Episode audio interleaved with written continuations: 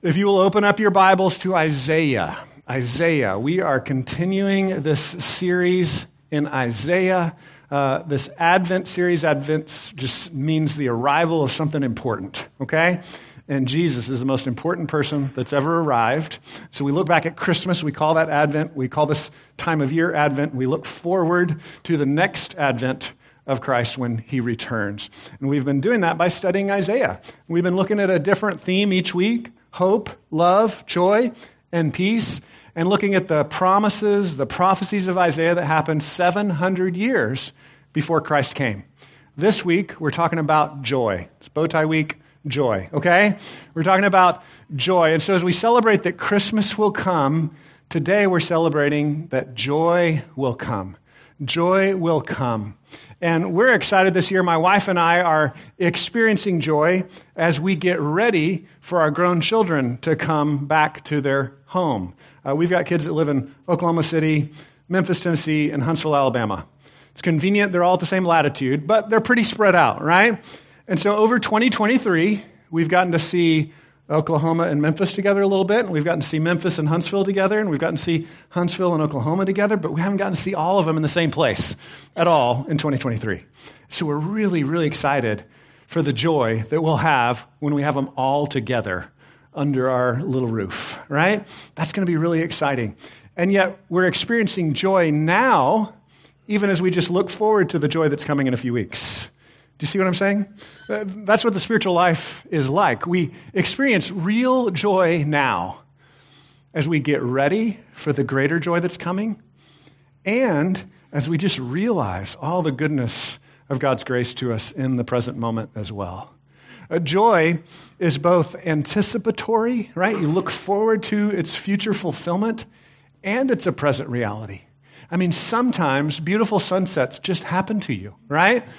And you just feel joy. Other times, you have the worst day you've ever had, and joy is a discipline. Other days, you're like, this has been a terrible week, but you know what I'm going to do? I'm going to go to church on Sunday, and I'm going to sing songs about how happy I am in Jesus, even though I'm going to be crying half the time. But I'm going to make that a discipline that I know God is bringing ultimate joy in the future. And so, joy is both a spontaneous thing we experience and it's a discipline whereby we're looking forward to the future when joy will come fully. Amen? We'll see this fleshed out in Isaiah chapter 25. Uh, if you're just grabbing a Bible, you just crack it open in the middle. Isaiah is just about dead square in the middle. Isaiah chapter 25 should be around page 586 in the black Bibles if I checked that properly. It's somewhere in the 500s. It's Isaiah chapter 25. I want to start by reading just the middle section. We'll study the whole text today, the whole chapter, but I want to start with verses 6 through 9. Joy will come. Joy will come. It says on verse 6 On this mountain, the Lord of hosts will make for all peoples a feast of rich food, a feast of well aged wine, of rich food full of marrow, of aged wine well refined. And he will swallow up on this mountain the covering that is cast over all the peoples, the veil that is spread over all the nations. He will swallow up death forever. And the Lord God will wipe away tears from all faces. And the reproach of his people he will take away from all the earth, for the Lord has spoken. It will be said on that day, Behold, this is our God. We have waited for him that he might save us. This is the Lord. We have waited for him. Let us be glad and rejoice in his salvation. The joy of the Lord is experienced now by faith as we look back on, on what he's done already through the birth, perfect life, sacrificial death, and victorious resurrection of Jesus Christ. And yet we look forward to the consummation of all these things, full joy, where he wipes every tear from our eyes. Amen? We believe that this book speaks of the joy and wonder of God through Jesus Christ. Uh, every word of it is relevant. Uh, every word of it has his authority and his power, but we also believe that we need his Holy Spirit to hear it, to absorb it, and to believe it. So we're going to pray that his Spirit would meet with us this morning.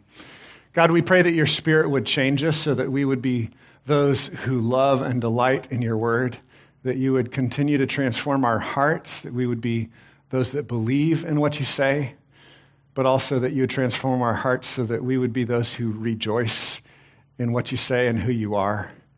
We pray that you would do this because you're kind, you're gracious, you've proven that to us in Jesus. We pray in his name. Amen. So, Isaiah 25, the big idea is that joy will come. Joy will come. And as we unpack in order the whole, the whole chapter, uh, Isaiah 25, 1 through 12, we're going to see three big ideas. Uh, number one, joy is God powered.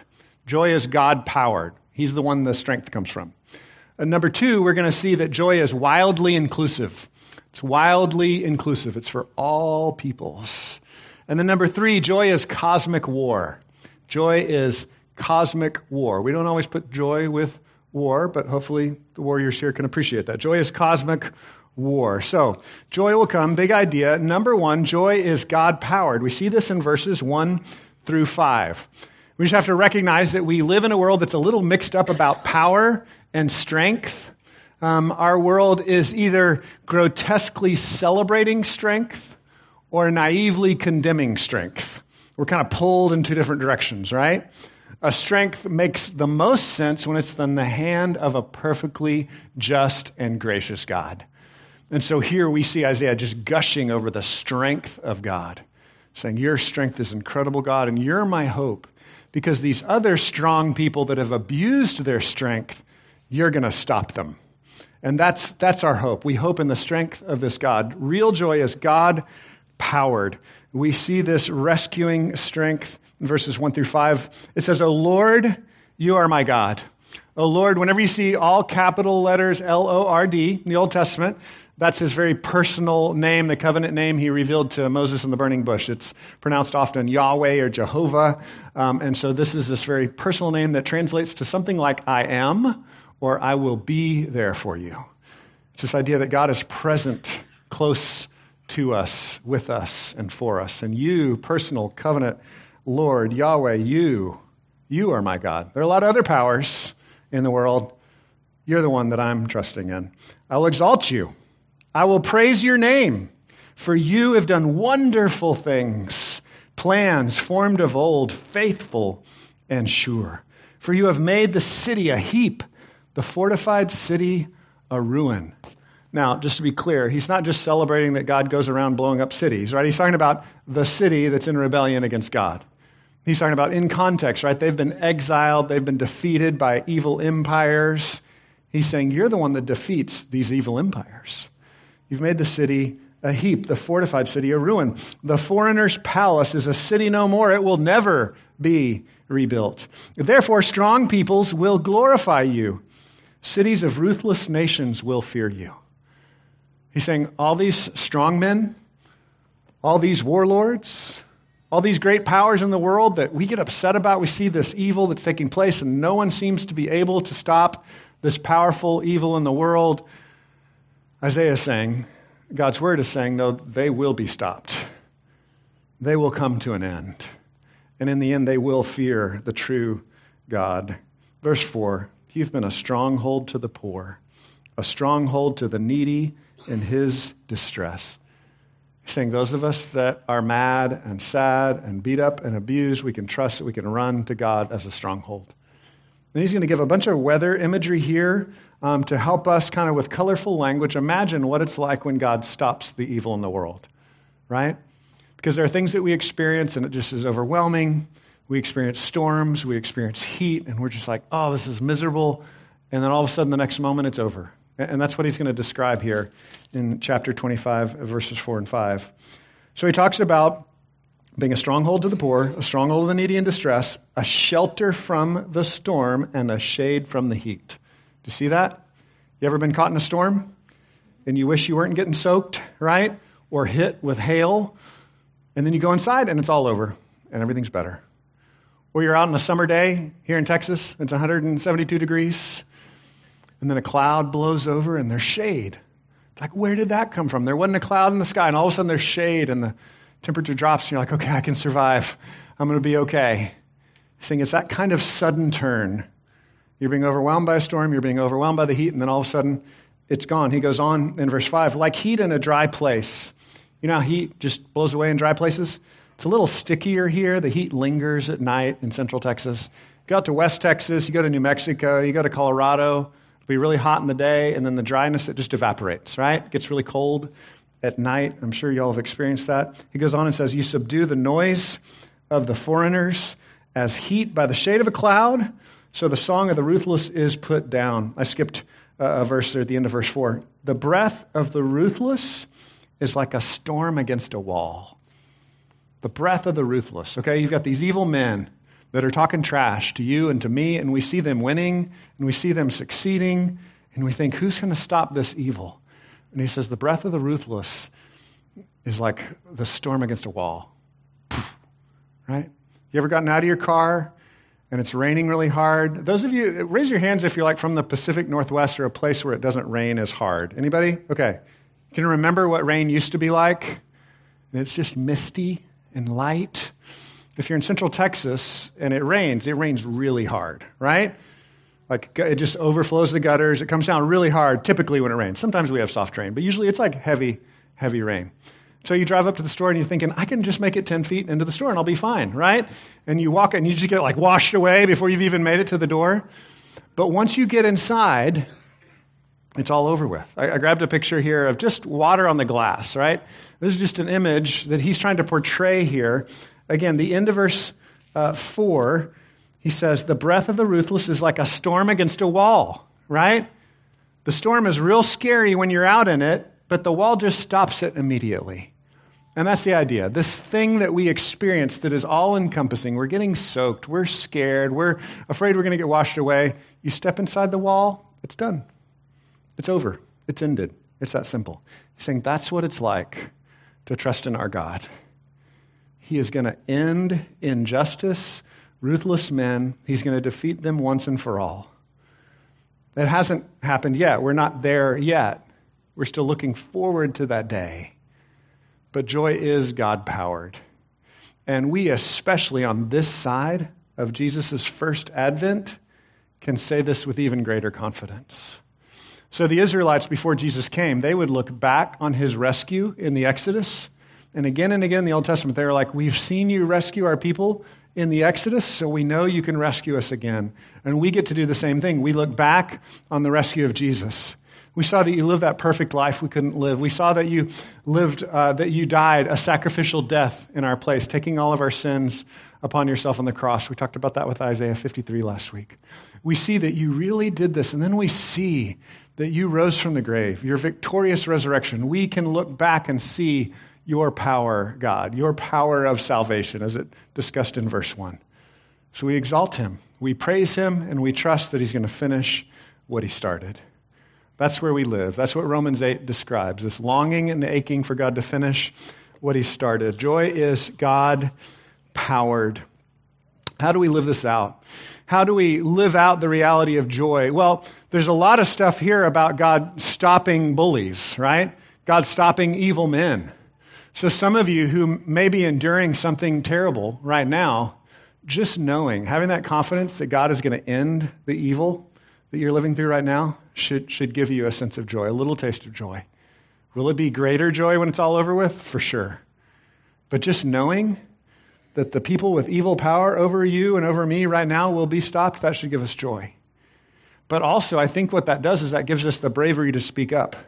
Sometimes we're in these situations where we're like, well, these evil men, they're just going to do evil things, and we get numb to it, right?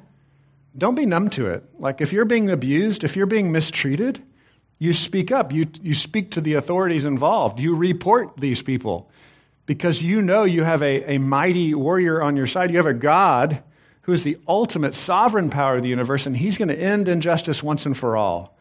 And that should give you enough uh, bravery to say, this, this isn't right. This isn't the way the universe is going to continue forever. To speak up, to stop, to not just give in to abuse. Ask for help. Resist evil. God someday is going to stop all abuse forever. The second thing that I think we can do to live out this reality that joy is God powered is, is just simply praising God, right? Um, we talked about the discipline of coming to church, just showing up to the gathering, saying, I've had a good week or I've had a bad week. I'm just going to praise God. I'm going to exalt his name, right? That's what he's describing in verse 1. He says, Oh Lord, you're my God. I will exalt you. I will praise your name, for you've done wonderful things, plans formed of old, faithful and sure. That's a summary of what we do every week when we gather to worship. We're praising God and what he's accomplished through his son, Jesus Christ.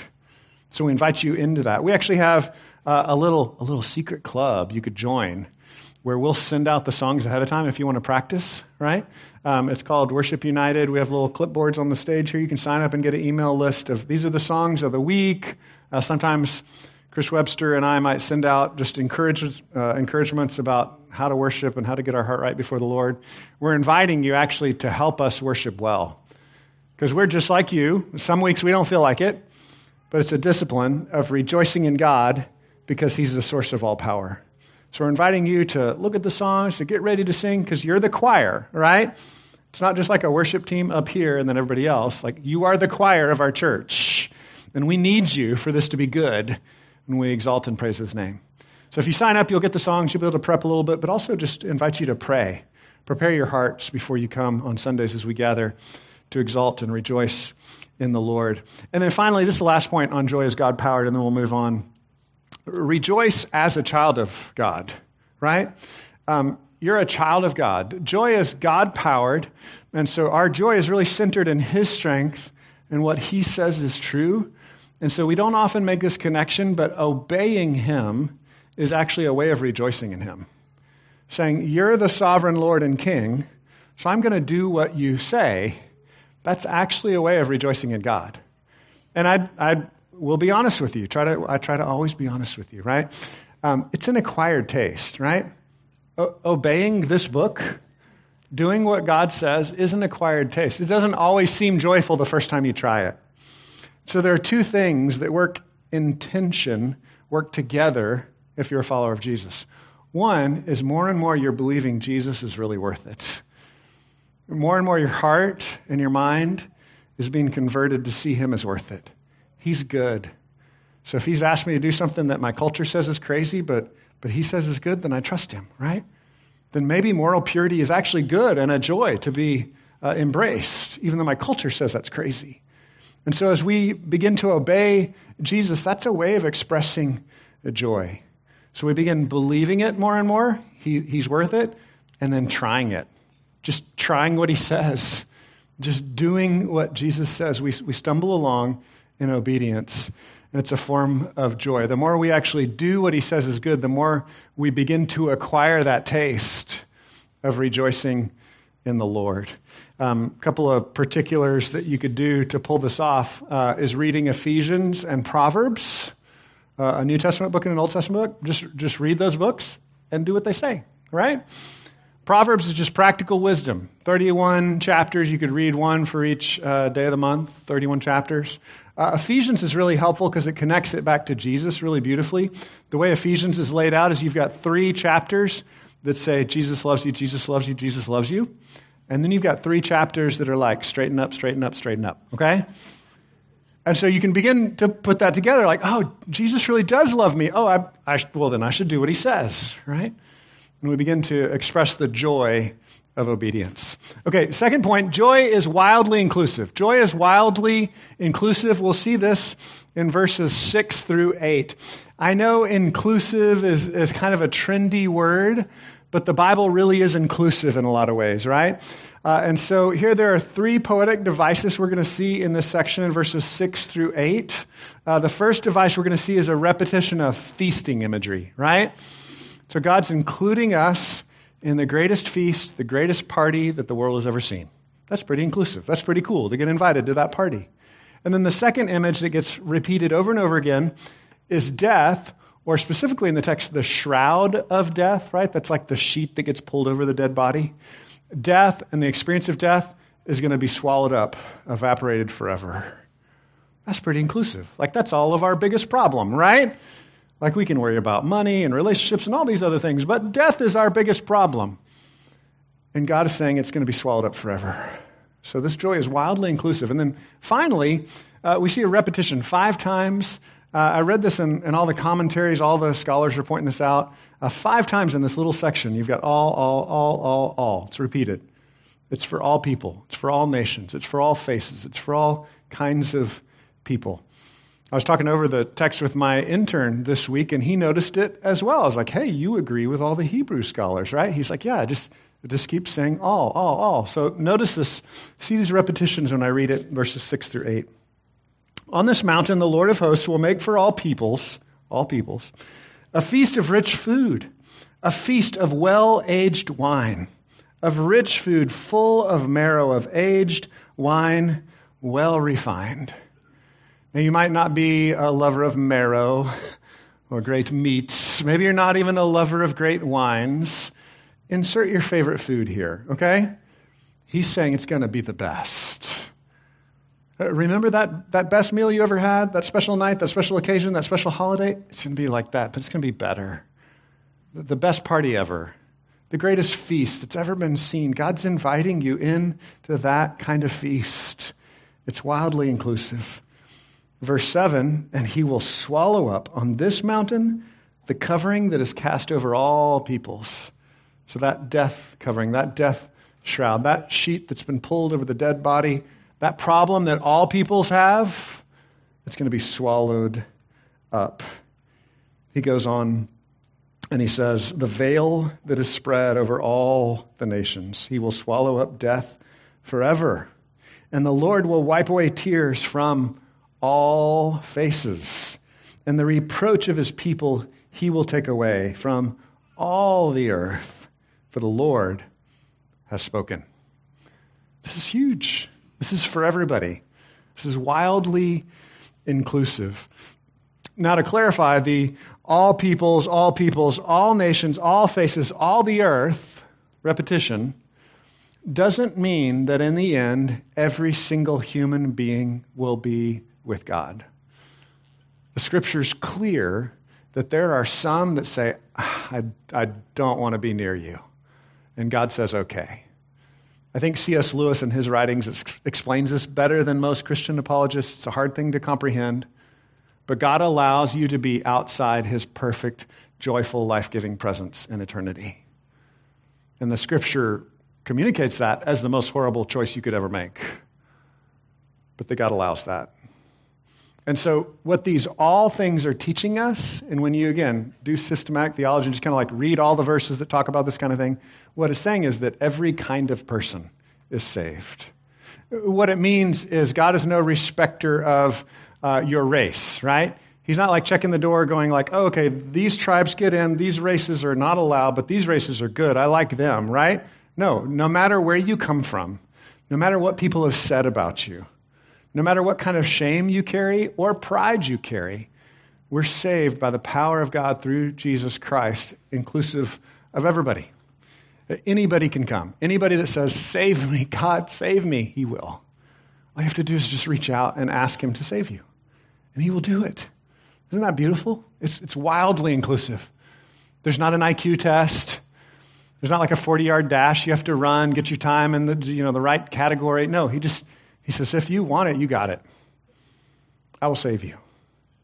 The only way to get saved is through the power of God, and He's wildly inclusive, broadly inviting. So, so what we should do, we should do about this? Um, I mean, I think a practical application of this is we should have parties, right? We should have parties. He's got this feasting imagery. We should have parties. We should invite friends into our parties. I, I grabbed a picture online of some models having a, a Christmas feast. Um, your table may not be that beautiful. Your outfits may not be that nice. We find the stock photography online all the time of the perfect pot, uh, party. You might see it on Instagram. You know, like, oh, that's what I want my party to look like. Just have a party, even if it's ugly, even if it doesn't look good in the pictures. Just, just have a party, have a feast. That's something that Christians have always done. We celebrate, we feast, we celebrate in the name of Jesus. Jesus got in trouble with the religious people of his day because he was always going to parties, right? We should be those kinds of people that celebrate. We rejoice, and, and it's wildly inclusive, and, and others are invited. That's what Christians should be like. One of the most repeated terms in the New Testament about, about Christians is the word hospitality. Hospitality literally means kindness or love for outsiders, right?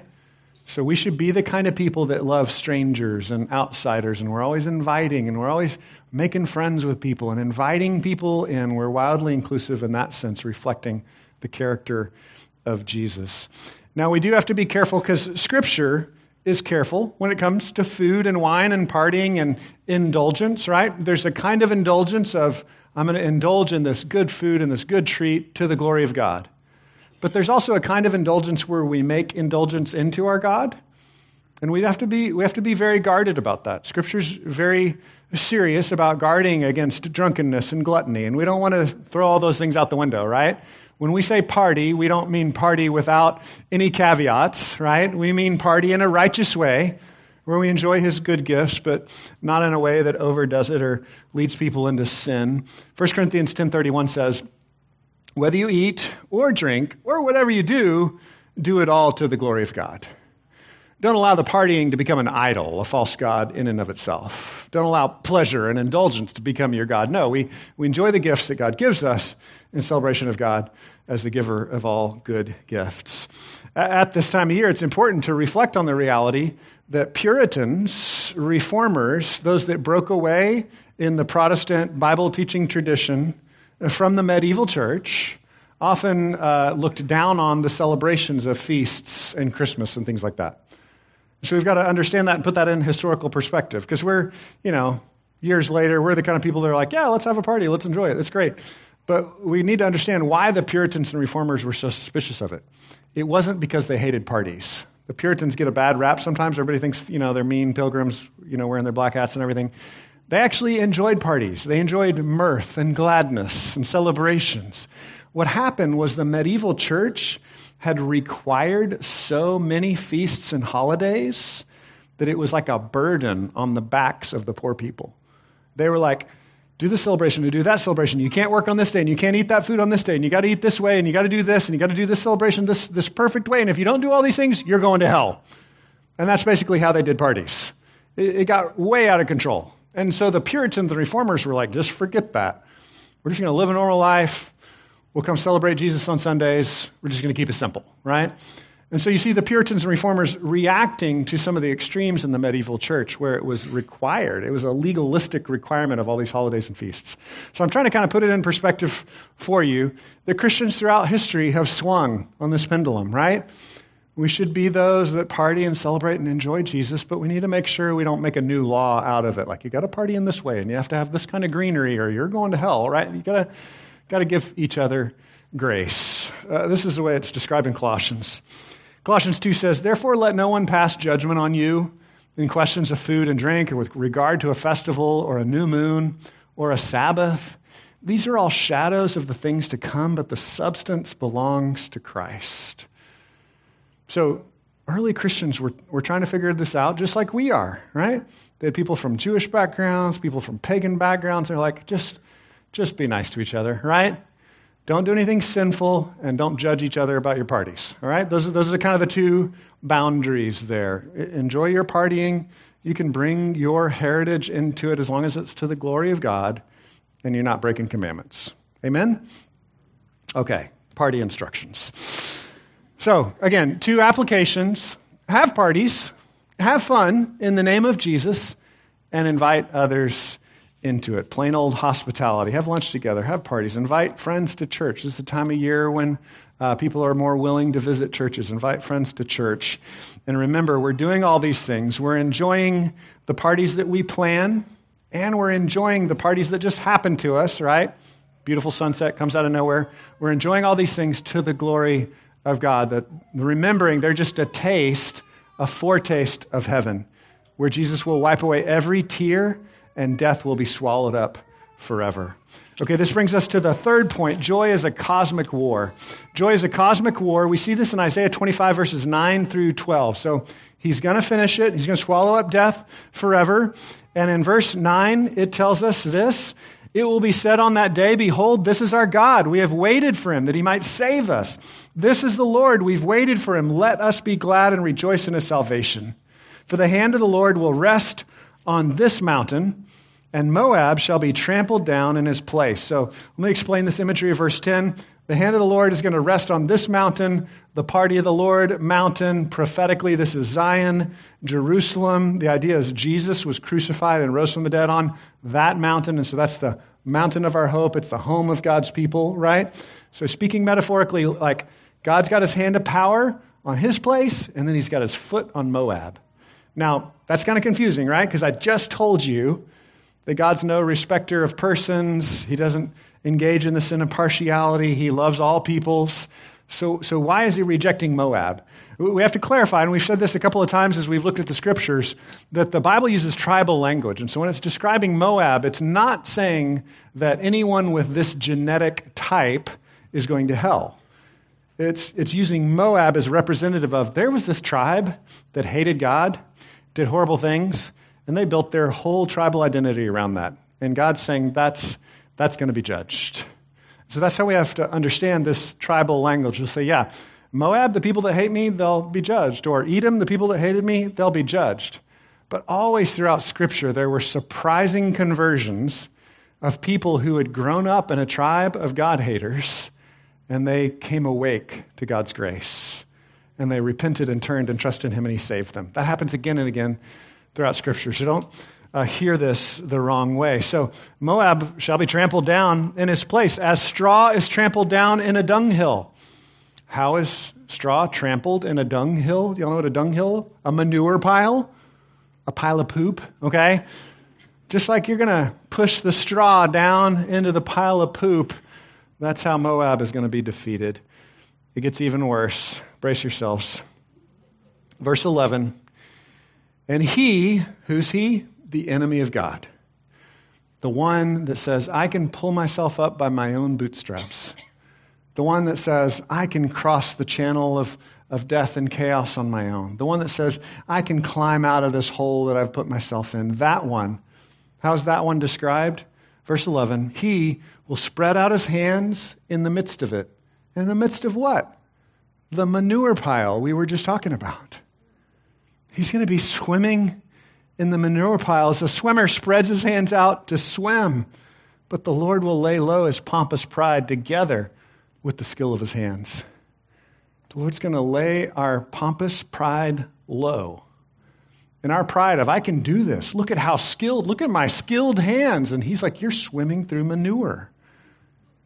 Now, just to be clear, I know this is gross. I'm sorry. Blame Isaiah. This was his metaphor, okay? If, if you've ever worked around animals, um, I, I grew up in Texas. We'll have these cow patties that like bake in the sun for weeks, right? And they're basically like um, germ free frisbees after a while. They just bake and bake and bake. That's not what he's talking about. He's talking about the other extreme that you might have seen in a place where animals are kept, where it's basically liquid. Okay? It's just liquid filth. Dante even uses this imagery. Dante was into gross images as well. Dante, the famous Italian poet, Dante's Inferno, he's describing hell. I grabbed a picture of it here, this chapter, um, describing, he said particularly, this is for the liars, okay? The liars are the ones that are in there just swimming in their own filth. And that's his description of self salvation. So, what Isaiah is setting up, we can move that slide now. We don't want to think about it anymore. What Isaiah is setting up here is that joy is a cosmic war, and there are two sides. One side is those of us that wave the white flag and say, I am tired of this filth. Jesus, will you pull me out of this and clean me up? And then there's another side that's like, I can do this. I don't need you, God. Get out of my way, God. Get, let me swim. Let me do this. Let me save myself. Question is, which one are you? Which one do we want to be? Do we want to surrender and say, Jesus, save me, pull me out of this miry pit? Put a new song in my mouth. That's what's described in Psalm 40. Or do we want to be the one that just keeps swimming in the filth? Which one will we be? He says the end of it with finality, verse 12 the high fortifications of his walls he will bring down, he will lay low, cast to the ground, to the dust. That stronghold will not be there. That stronghold, that fortress will, will not last. Jesus is the only true stronghold. He's the one that we should run to. So, again, will you, will you keep swimming or will you say, I'm tapping out? Jesus, I need you. Rescue me. Please pull me out of this pit. Joy is a cosmic war. And we have to beware of pride because pride will be crushed. The New Testament quotes this Old Testament concept multiple times. That if we humble ourselves before God, He will lift us up. But if we lift ourselves up, He's going to humble us. Pride will be crushed. Joy is a cosmic war. Uh, one thing that I think is helpful as we try to apply this in our own life, this is just a thing to know, which I think is helpful, and then I'll give you some steps to take based on this. A thing to know in this cosmic war against evil in the world, the devil is not all powerful. I was talking about this with a friend this week. Uh, he's doing a systematic theology study with some friends, and he's like, It just occurred to me. Like, the devil is not all powerful and all knowing, but God is. God is sovereign. God is all knowing. God is all powerful, but the devil is not. And I think that's an important thing to remember. He is to be respected, right? Um, we shouldn't be cavalier about it. He's a roaring lion that wants to devour us. But we're also told in the New Testament that if we resist the devil, he will flee from us. He's a bully that was ultimately defeated through the death and resurrection of Jesus. And so we're resisting now and taking ground now, knowing that the war is going to be completed when we see him again face to face. So, steps to take Ephesians 6 outlines what spiritual warfare, what this cosmic war looks like, and it gives three very important steps. One just gets one verse that's wield the sword of the Spirit, which is described as the Word of God. So study the Bible, learn the Bible, read the Bible, memorize the Bible, speak the Bible, and that is engaging in warfare. That's wielding a sword that pushes back evil in the world. We have this Bible reading plan, this little paper handouts in the back where you can get uh, more deeply embedded in Bible habits of reading and studying and meditating on Scripture. That's an important part. What's interesting in Ephesians 6, though, when it talks about spiritual warfare, when it talks the, about the joy of this cosmic war, it only says that once, right? Wield this powerful sword. It says that once, but then it repeats these other two steps. Repeats again and again two steps. One is prayer, and the other is armoring ourselves, clothing ourselves in Jesus himself. It repeats those steps in Ephesians chapter 6. It says, pray, pray, pray, pray. Ask God for help, ask God for help, ask God for help, and he will help you. It says, clothe yourselves in Christ. Clothe yourselves in Christ. It says it like five different ways the helmet, the breastplate, the belt. Armor yourself in the righteousness, the salvation, the peace, the grace that we have in Christ, in Christ alone. Put on Christ. Put on Christ. Put on Christ. Clothe yourself in Him. Run to Him. He's your stronghold. Every day we get up and we clothe ourselves in Him. He's our only help. This is uh, how we wage this cosmic war. And then finally, just as an aside, 1 Peter 3.15 describes this in this way. When we actually hope in Jesus and we rejoice in Jesus in the midst of suffering and persecution and difficulty, that's when people are going to be like, hey, tell me about this Jesus. Like, why do you have this supernatural hope? And that's one more step in this cosmic war. Okay, we'll end here. Joy will come. Joy will come, and joy is God powered. Joy is wildly inclusive and joy is cosmic war. As he says in verse 9, it'll be said on that day, Behold, this is our God. We've waited for him that he might save us. This is the Lord. We've waited for him. Let us be glad and rejoice in our salvation. The New Testament clearly connects the dots that this salvation, this rejoicing, this Lord that we've waited for is Jesus Christ himself. You can know this kind of joy right now.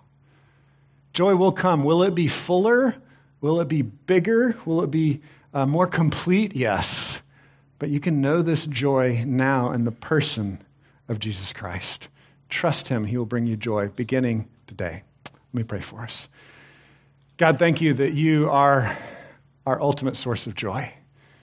Thank you that you sent Jesus for us. Help us to rejoice in Him. Uh, help us to have an infectious joy that shares that joy with our family, with our neighbors, with our friends. We pray that this would be so uh, for your glory, for the joy of all peoples. We pray in Jesus' name. Amen.